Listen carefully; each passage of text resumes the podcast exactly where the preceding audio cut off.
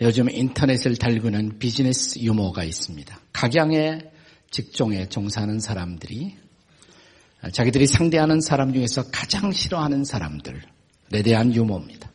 예컨대 의사들이 제일 싫어하는 사람, 알른이 죽겠다는 사람. 산부인과 의사가 제일 싫어하는 사람, 무자식이 상팔자라는 사람. 성형외과 의사가 제일 싫어하는 사람, 생긴 대로 살겠다는 사람. 치과 의사가 제일 싫어하는 사람, 이 없으면 잇몸으로 살겠다는 사람. 한의사가 제일 싫어하는 사람, 밥이 보약이라는 사람. 법조인들이 제일 싫어하는 사람, 법 없어도 사는 사람들. 선생님들이 제일 싫어하는 사람, 싫어하는 학생이 있죠. 하나를 가르치면 열을 하는 학생들. 목사가 제일 싫어하는 사람들은 누굴까요? 예수 믿으면 나를 믿으라는 사람. 다 그러면 교회 나올 사람 없잖아요. 자, 그러면 하나님이 제일 싫어하는 사람은 누굴까요? 하나님이 제일 싫어하는 사람. 우리가 그 대답을 얻기 위해서는 거꾸로 정반대의 질문을 한번 해볼 수가 있습니다. 하나님이 제일 좋아하는 사람 누굴까요? 네. 그 대답은 아주 쉬워요. 그리고 명백합니다.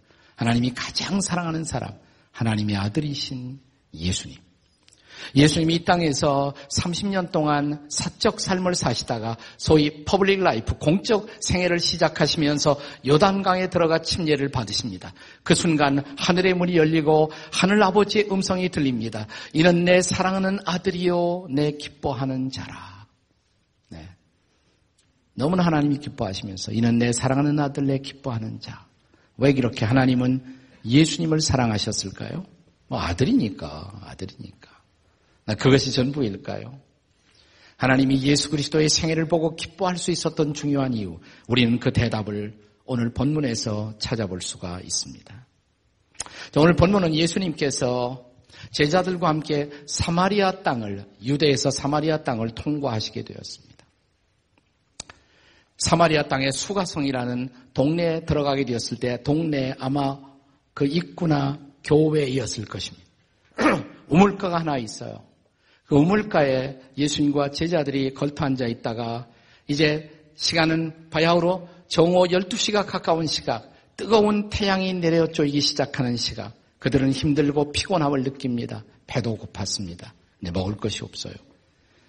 제자들이 이렇게 말합니다. 선생님 여기 계세요. 우리가 먹을 것을 좀 가져올게요. 그들이 동네로 들어갔어요. 시내로 들어갔어요. 먹을 것을 구하러 갔습니다.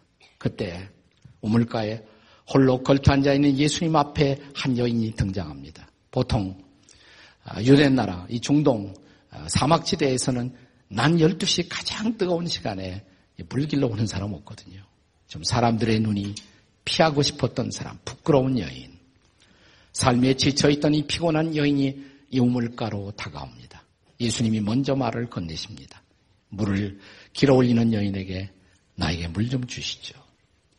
그러자 쓱 쳐다보더니 그가 유대인임을 알아차리고 여인은 이렇게 말합니다. 당신은 유대인인데 어쩌자고 사마리아 사람인 나에게 물을 달라고 하십니까? 그 당시 유대인들은 사마리아 사람을 아주 멸시했습니다. 피가 섞여 있는 사람. 그들에 관해서 편견을 가지고 대하고 있었기 때문에 그것을 알아차리고 여인이 말합니다. 당신은 유대인인데 어찌하여 사마리아 여자인 나에게 물을 달라고 하십니까? 이때 예수님이 아주 대답이 흥미로워요. 사실 내가 당신에게 물을 달라고 했지만 당신에게 물을 달라고는 내가 누구인 줄 알았다라면 내가 당신에게 물을 달라고 했을 것이 아니고 오히려 당신이 나에게 물을 달라고 했었을 것이고 그러면 나는 당신에게 영원히 목마르지 않는 생수를 물을 주었을 것입니다. 깜짝 놀랄 만한 일이죠. 그래요? 그럼 그물 좀 주세요. 그 물이 어디 있습니까? 이렇게 대화가 시작하죠.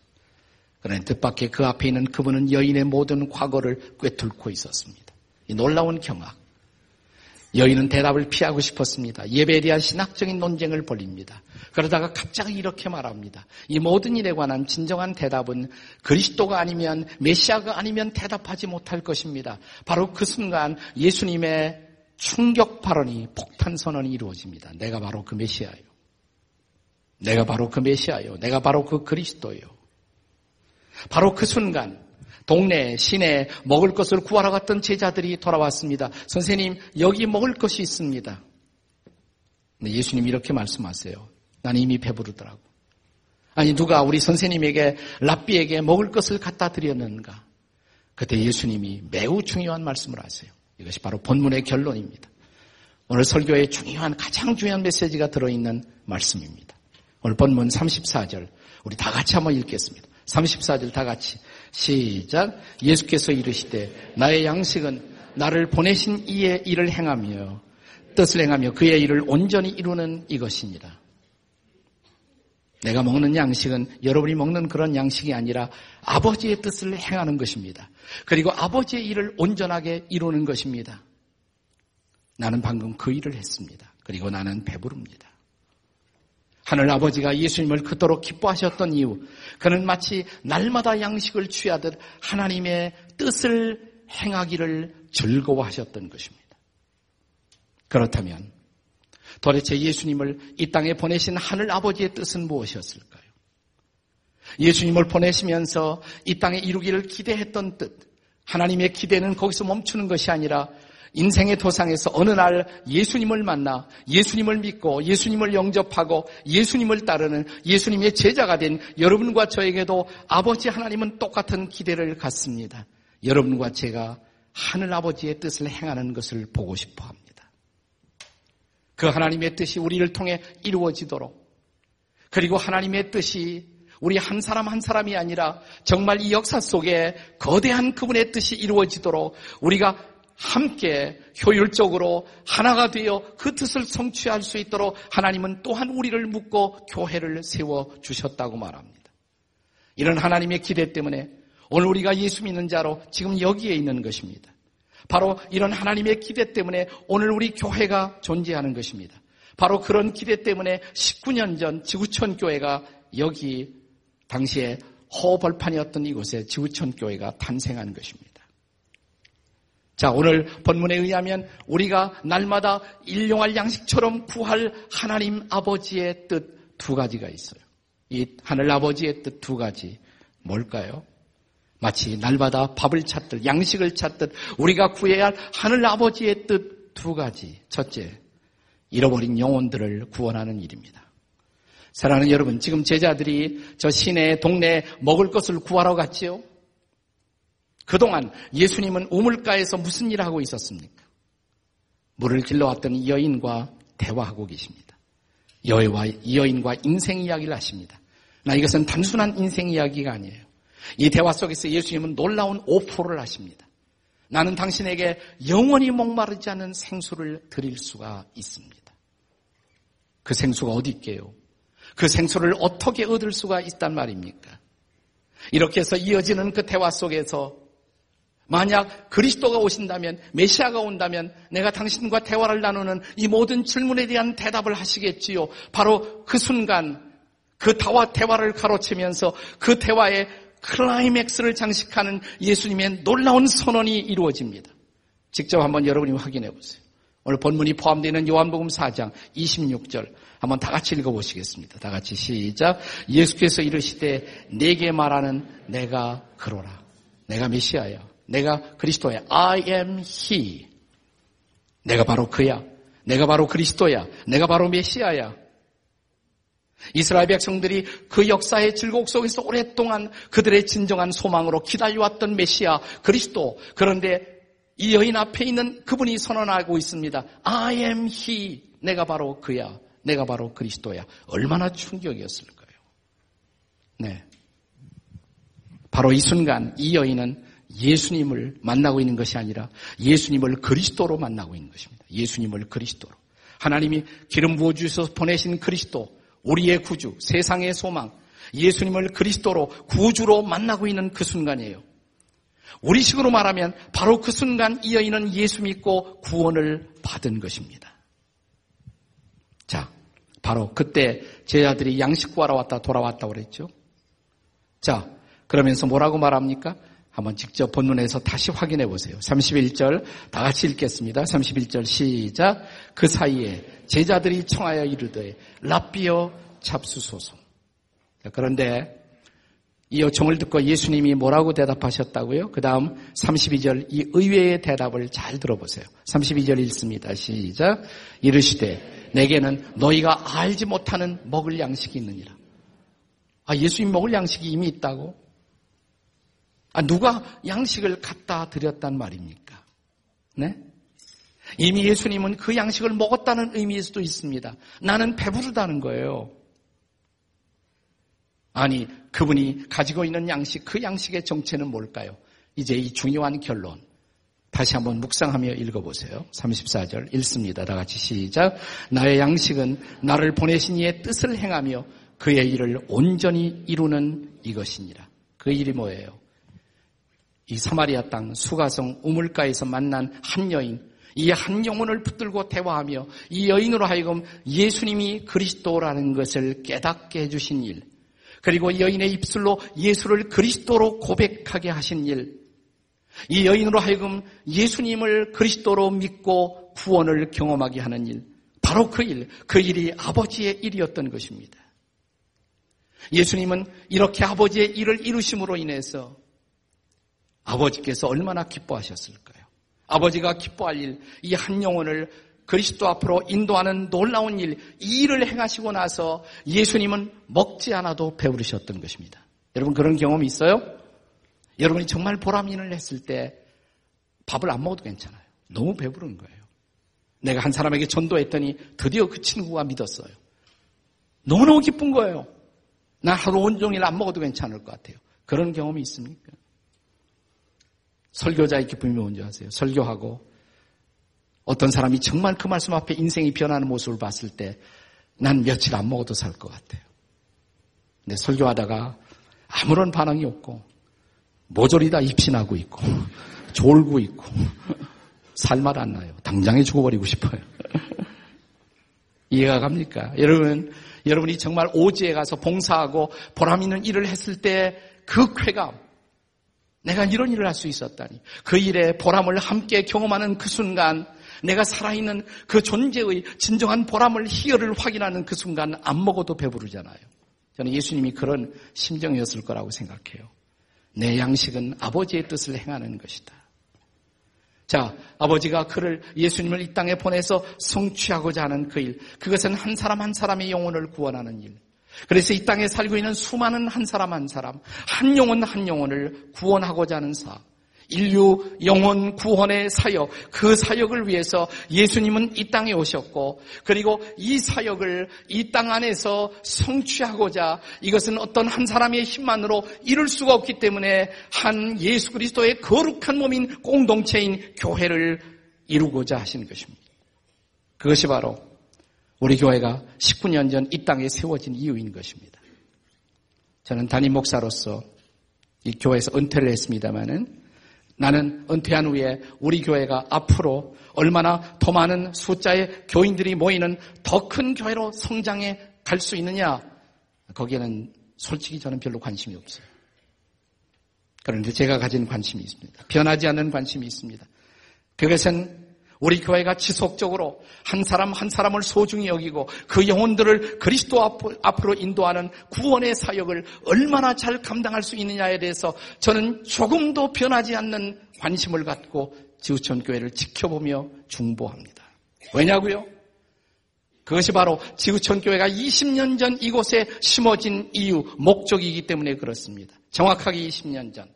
지구촌 교회를 이곳에서 출발하면서 이 수지 지역에서 출발하면서 우리는 지구촌 교회가 세워지는 이유 소위 창립 비전을 만들었습니다. 선포했습니다. 우리가 한 교회를 개척하는 그 이유를 이렇게 우리는 써놓았습니다.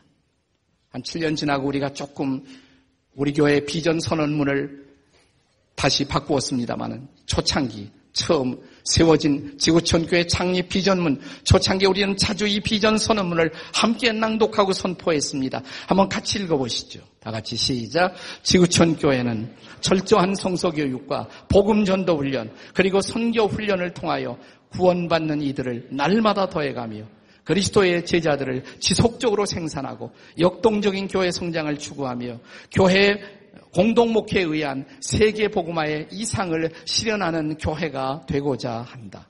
여기서 제일 중요한 것은 뭐냐면 이 대목입니다. 구원받는 이들을 날마다 더해가며 구원받는 이들이 날마다 더해진다. 이 표현을 어디에서 읽어본 것 같지 않아요? 사도행전에 나오는 표현이죠. 사도행전의 교회, 초대교회, 1세기의 교회, 구원받는 사람들을 날마다 더해가던 교회.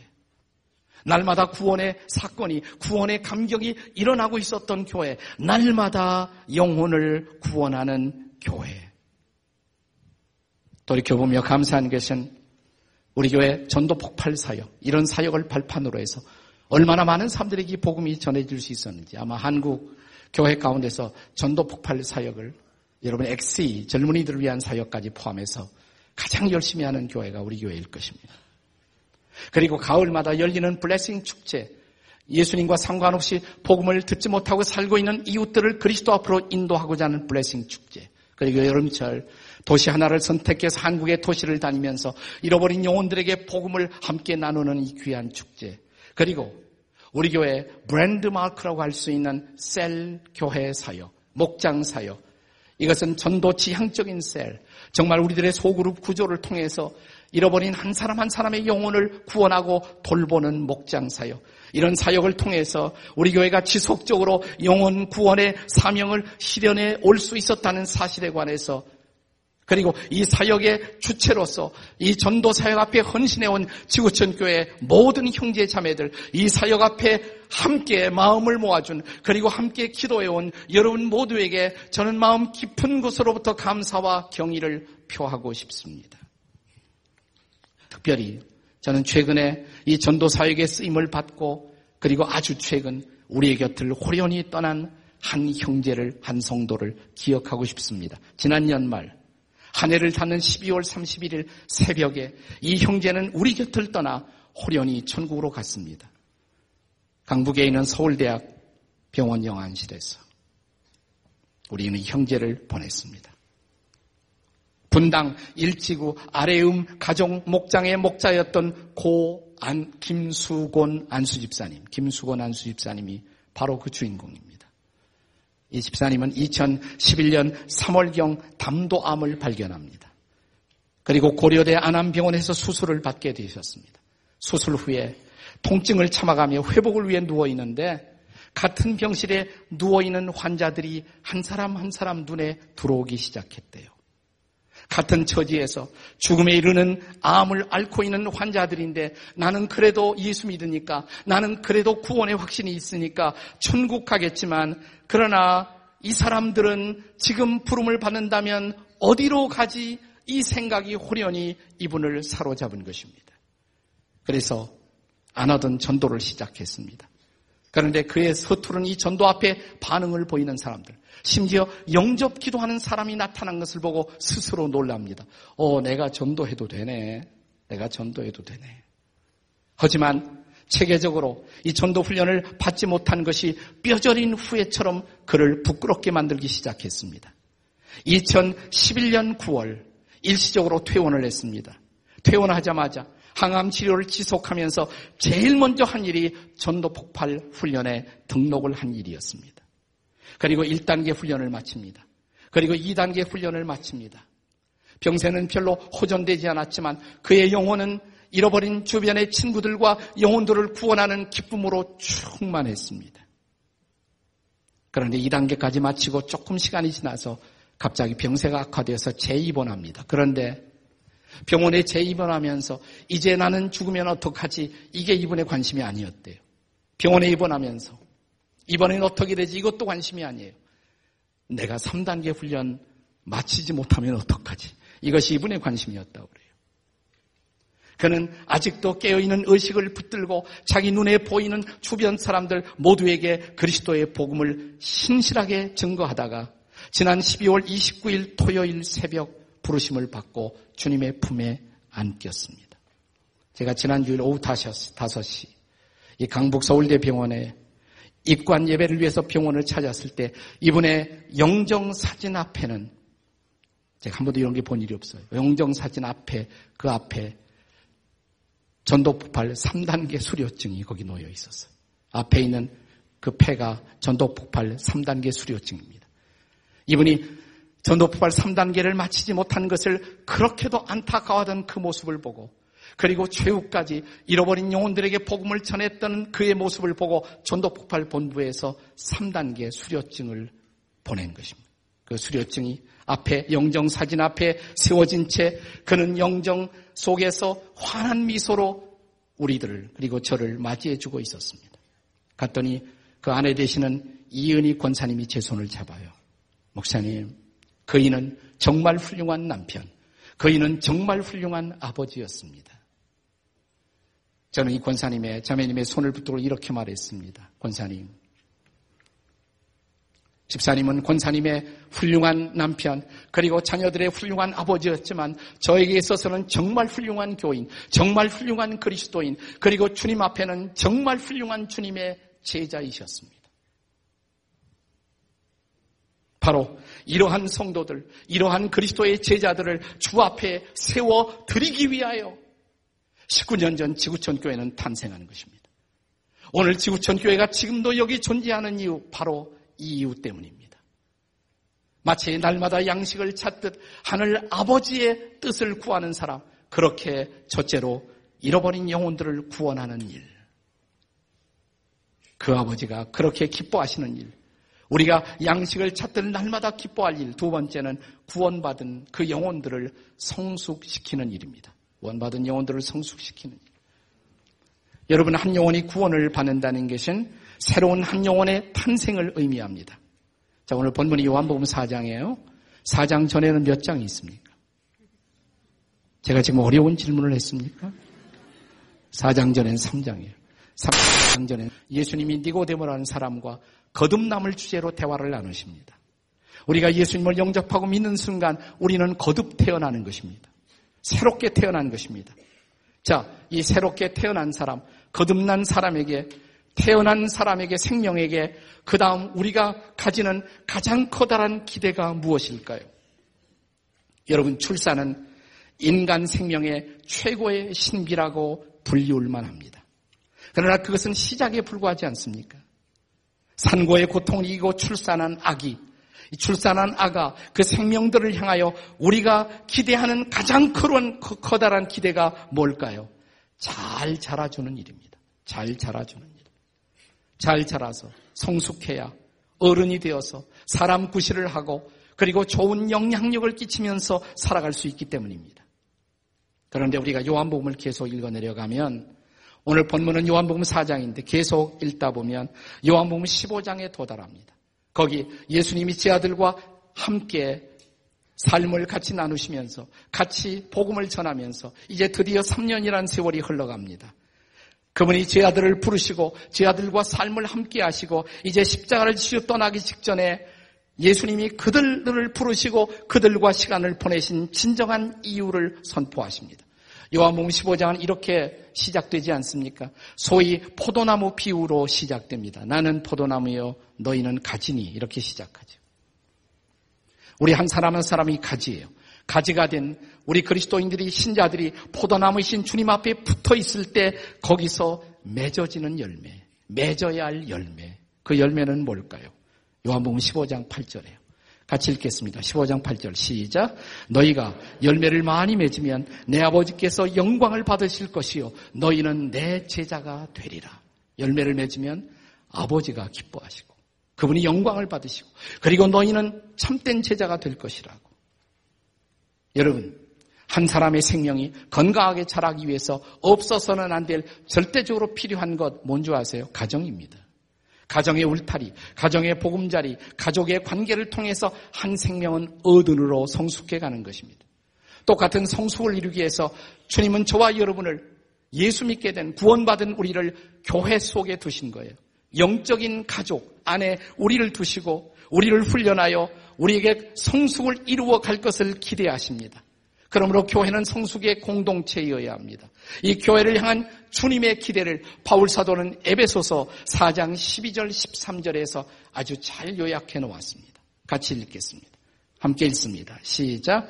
이는 성도를 온전하게 하며 봉사의 일을 하게 하며 그리스도의 몸을 세우려 하심이라. 13절. 우리가 다 하나님의 아들을 믿는 것과 아는 일에 하나가 되어 온전한 사람을 이루어 그리스도의 장성한 분량이 충만한 데까지 이르리니 온전한 사람 성숙한 사람을 이루어 그 다음 그리스도의 장성한 분량에 이르도록 무슨 말이에요? 예수님을 닮아가도록 이 말입니다. 우리가 예수 믿고 구원받은 우리들이 예수님을 닮아 작은 예수가 되어 예수님처럼 섬기고 베풀고 그리고 다른 영혼들을 구원하기 위해서 자신의 목숨까지 드릴 수 있는 삶, 이 삶을 사는 것을 주님은 보고 싶어 하신다고. 이 성숙을 우리에게 보고 싶어 하신다는 것입니다. 바로 이런 하늘 아버지의 기대를 우리는 우리 교회 창립하면서 창립 비전 속에 이렇게 표현했습니다. 아까 보았던 창립 선언문에 비전문에 구원받은 이들을 날마다 더해가며 거기서 끝나지 않아요. 그 다음이 뭐냐면 그리스도의 제자들을 지속적으로 생산하고 우리 교회 탄생 비전이 이것입니다. 우리 교회가 태어난 비전이 그것입니다. 두 가지 비전이 있었어요. 하나는 날마다 영혼을 구원하는 교회. 또 하나 있어요. 두 번째. 그 영혼을 구원하는 사명을 감당하기 위해서 둘째로 성숙한 제자들을 세우는 교회. 성숙한 제자들을 세우는 교회. 여러분, 저는 우리 교회를 포함해서 오늘 한국 교회가 많은 딜레마와 많은 난관 앞에 직면해 있습니다. 우리가 세상을 향해서 역사를 향해서 거룩하고 선한 영향력을 끼치기보다 오히려 세상에서 비판받는 안타까운 한국교회 현실이 되었습니다. 왜 그렇다고 생각하시나요? 많은 원인이 있을 수 있지만 가장 중요한 것은 우리 가운데 성숙한 제자들의 모습을 별로 볼 수가 없다는 것입니다. 한국교회가 이제라도 우리 교회를 포함해서 이런 선하고 거룩한 영향을 끼치는 그런 거룩함으로 성숙해 나가기 위해서 우리에게 가장 필요한 것 한 가지 유아성을 벗어나야 돼요. 유치한 유아성을 벗어나야 합니다. 뭘 뜻합니까? 유아성을 벗어났네. 아이와 어른의 차이가 뭐예요? 아이, 아이들은 계속 다고 다고 달라는 거예요. 기분이 달라, 달라. 울고, 버채고, 달라고. 은혜 달라고. 은혜 받으셔야 돼요. 언제까지 은혜를 받기만 하시겠어요? 언제 은혜를 나누어 주시겠습니까? 축복 받으셔야 돼요. 그러나 언제까지 축복만 구하시겠습니까? 언제 축복을 베푸시겠습니까? 언제 축복을 나누시겠습니까? 나는 오늘 한국교회 교인들의 방황하는 모습, 주일날마다 방황하는 모습을 봐요. 마음이 클컬한 많은 성도들이 더 좋은 설교를 찾아서 이 교회 저 교회로 방황하는 모습. 더 큰 은혜를 받기 위해서 은혜가 있다는 곳으로 달려가는 성도들의 모습을 봅니다. 아니, 기적이 일어나고 있다는 기적의 소문을 듣고 찾아가는 성도들의 모습을 볼 수가 있습니다. 하지만 언제 주시겠습니까? 언제 베푸시겠습니까? 언제 내가 그냥 계속 받기만 한 사람이 아니라 이제는 다른 사람들을 챙기고 돌보며 다른 사람들을 세우고 그리고 한 번도 복음을 듣지 못한 사람들에게 줄 수 있는 성숙은 언제나 가능할 수가 있을까요? 언제 여러분은 이런 성숙한 모습으로 하나님 앞에 서겠습니까? 예수님은 함께한 제자들에게 3년이 지났을 때 이제는 열매를 맺어야 한다고 3년이면 어린아이가 되어서는 안 된다고 이제는 열매를 기대한다고 말씀하지 않았습니까? 근데 우리의 삶 속에 이런 성숙한 열매가 없다면 주님은 특단의 조처를 취할 수밖에 없어요. 그것은 우리의 삶 속에 고통을 허용하는 것입니다. 많은 경우 고통과 고난을 통해서 우리는 비로소 어른이 됩니다. 성숙해 갑니다. 이 땅에 청년들의 좋은 멘토로 좋은 글을 써서 좋은 영향을 끼치고 있는 분 가운데 여러분이 잘 아시는 김난도 교수, 뭐 난도 쌤인가 뭔가 그렇게 부른다고 그러죠. 그분이 쓴 최근에 베스트셀러 가운데 천 번을 흔들려야 어른이 된다. 아마 많이 봤을 거예요, 여러분들도. 천 번을 흔들려야 어른이 된다. 자, 이 책의 제목이 시사하는 메시지가 뭐예요? 우리의 성숙은 그렇게 쉽게 되는 것이 아니라고. 천 번을 흔들리는 아픔. 이 방황. 그러나 이 고통, 산곡 끝에 비로소 우리는 성숙해 갈 수가 있다고. 성숙한 한 영혼이 되기까지 지난한 고통과 고난의 과정이 우리에게 필요할지 모른다고. 그렇다면 사랑하는 여러분, 어쩌면 여러분과 저의 인생길에서 경험하는 여러 가지 모양의 고통과 고난은 그런 방법이 아니고는 결코 우리를 연단할 수 없는, 우리를 훈련시킬 수 없는 그 하나님께서 이 고통과 고난의 골짜기를 통과하게 하면서 우리를 빚어 만드시고 그래서 우리를 특별한 방법으로 성숙시키려는 하나님의 배려일지도 모릅니다. 제가 그 김수건 우리 교회 집사님의 장례식장을 떠나면서 계속 제 마음속에 들어왔던 질문 하나가 있어요. 그 질문은 이런 질문이었습니다. 도대체 하나님 어떤 성숙의 계획, 어떤 성숙의 플랜이 있어서 이렇게 이 집사님을 빨리 데려가야만 했었습니까? 아직 50대인데 50대는 요즘 한국에서 청년이에요, 50대. 여러분 진짜 청년일래 아직 멀었어요. 네. 50대도 청년이에요, 한국에는. 그렇잖아요. 제가 이 질문을 했어요. 이 질문을 했을 때 느닷없이 제 머릿속에 한 영상이 떠올랐어요. 왜 그분 생각이 나는지 몰라요. 갑자기 수년 전, 2010년이라고 생각돼요. 1월에 우리 곁을 떠나면서 한국 사람 모두에게 아주 깊은 진한 감동을 남겼던 고 이태석 신부, 울지마 톤스의 그 초상화가 그분의 얼굴이 떠올랐어요. 그래서 이런 생각이 들었습니다. 그분이 정말 아름다운 일을 했고 우리에게 많은 도전을 남겼고 귀한 챌린지를 남겼지만 그러나 그분이 만약 60년, 70년이 아니고 80세를 살다가 돌아가셨다면 우리가 그만큼 감동이 있었을까요? 이 40대 한참일 때 그렇게 아름다운 삶을 사시던 분이 호련히 꺾이는 모습이 우리를 애잔하게 만들고 우리의 가슴을 아프게 만들고 우리를 눈물을 흘리게 만들고 그분의 삶을 더 아쉽게 만든 것이 아닙니까? 그 생각이 떠오르면서 저는 갑자기 우리 교회 그 집사님 생각이 다시 났어요. 어쩌면 우리 집사님도 우리 집사님도 어쩌면 같은 이유일지도 모른다.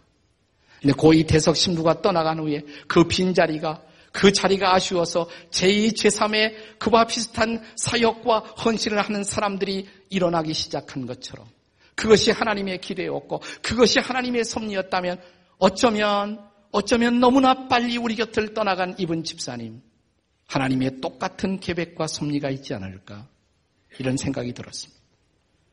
그리고 저는 주일날 갔다 왔지만 월요일날 31일날 새벽에 마지막 천국 환송 예배를 드리고 화장을 하고 우리 교회 안성에 가면 유토피아 추모관이 있어요. 이분은 거기 가서 이제 수목장을 했는데 화장한 뼈를 나무 하나를 선택해서 나무 아래 뿌리는 것입니다. 제가 이런 복을 들었어요. 나무에 이제 흙으로 빚어 만들어진 우리의 육체가 마지막 흙으로 돌아가는 그것을 상징하는 취토라고 그러죠.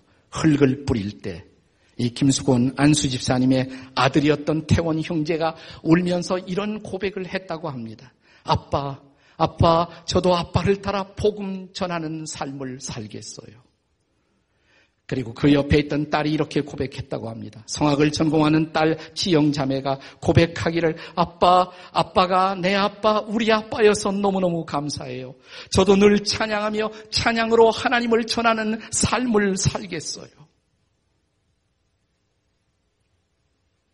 저는 이런 성숙한 자녀를 남긴 김수원 집사님이야말로 우리 교회의 미래를 보는 비전의 거울처럼 다가왔습니다. 정령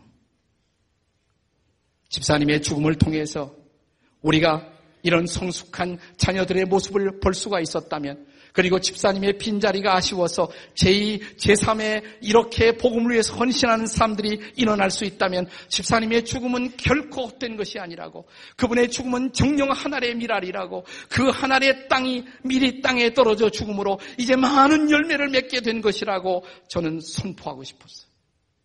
그리고 그분이 그렇게 일찍 떠난 것이 제 마음에 감사와 찬양으로 바뀔 수가 있었습니다. 그리고 저희 교회를 다시 생각해 봤어요. 20년 전 제가 미국에서 이민 목회를 하면서 하나님께서 1년 동안 저를 처절한 고통 속에 기도를 시키면서 나와서 지구촌 교회를 개척하게 만들어 주시던 하나님. 미국 이민 교회 중에서 아주 잘 나가는 교회였습니다. 새로운 교회당까지 건축했습니다. 근데 하나님이 자꾸만 한국으로 떠나라고. 50살 넘으면 안 된다고. 네. 하나님이 계속 저에게 말씀하셨어요. 제가 제일 힘들었던 것은 저희 아이들이 그때 중학교, 고등학교 학생들이었습니다. 티네이저 학생들을 어떻게 놓고 가나. 아내하고 얘기했더니 당신 혼자 먼저 나가야지 뭐. 나가는 걸 반대는 안 하겠는데 먼저 나가라.